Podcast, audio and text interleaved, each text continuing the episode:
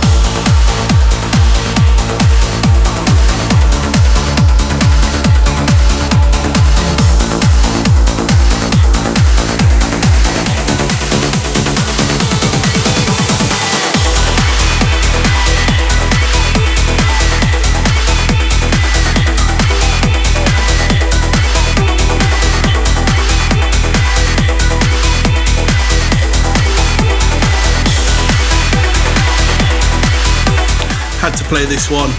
Trance Classics and Esmee Bor Stotijn with Something. And before that, Ana Criado and Beat Service remixed by Kaimo K. And a replay of Maratone and Linney's Closer to You by Lasse Macbeth. Next up, Sneijder took the reins on Paul Denton and Audrey Gallagher's Beneath the Stars. Turn it up. You're listening to the Sons of Uplift with Steve Allen.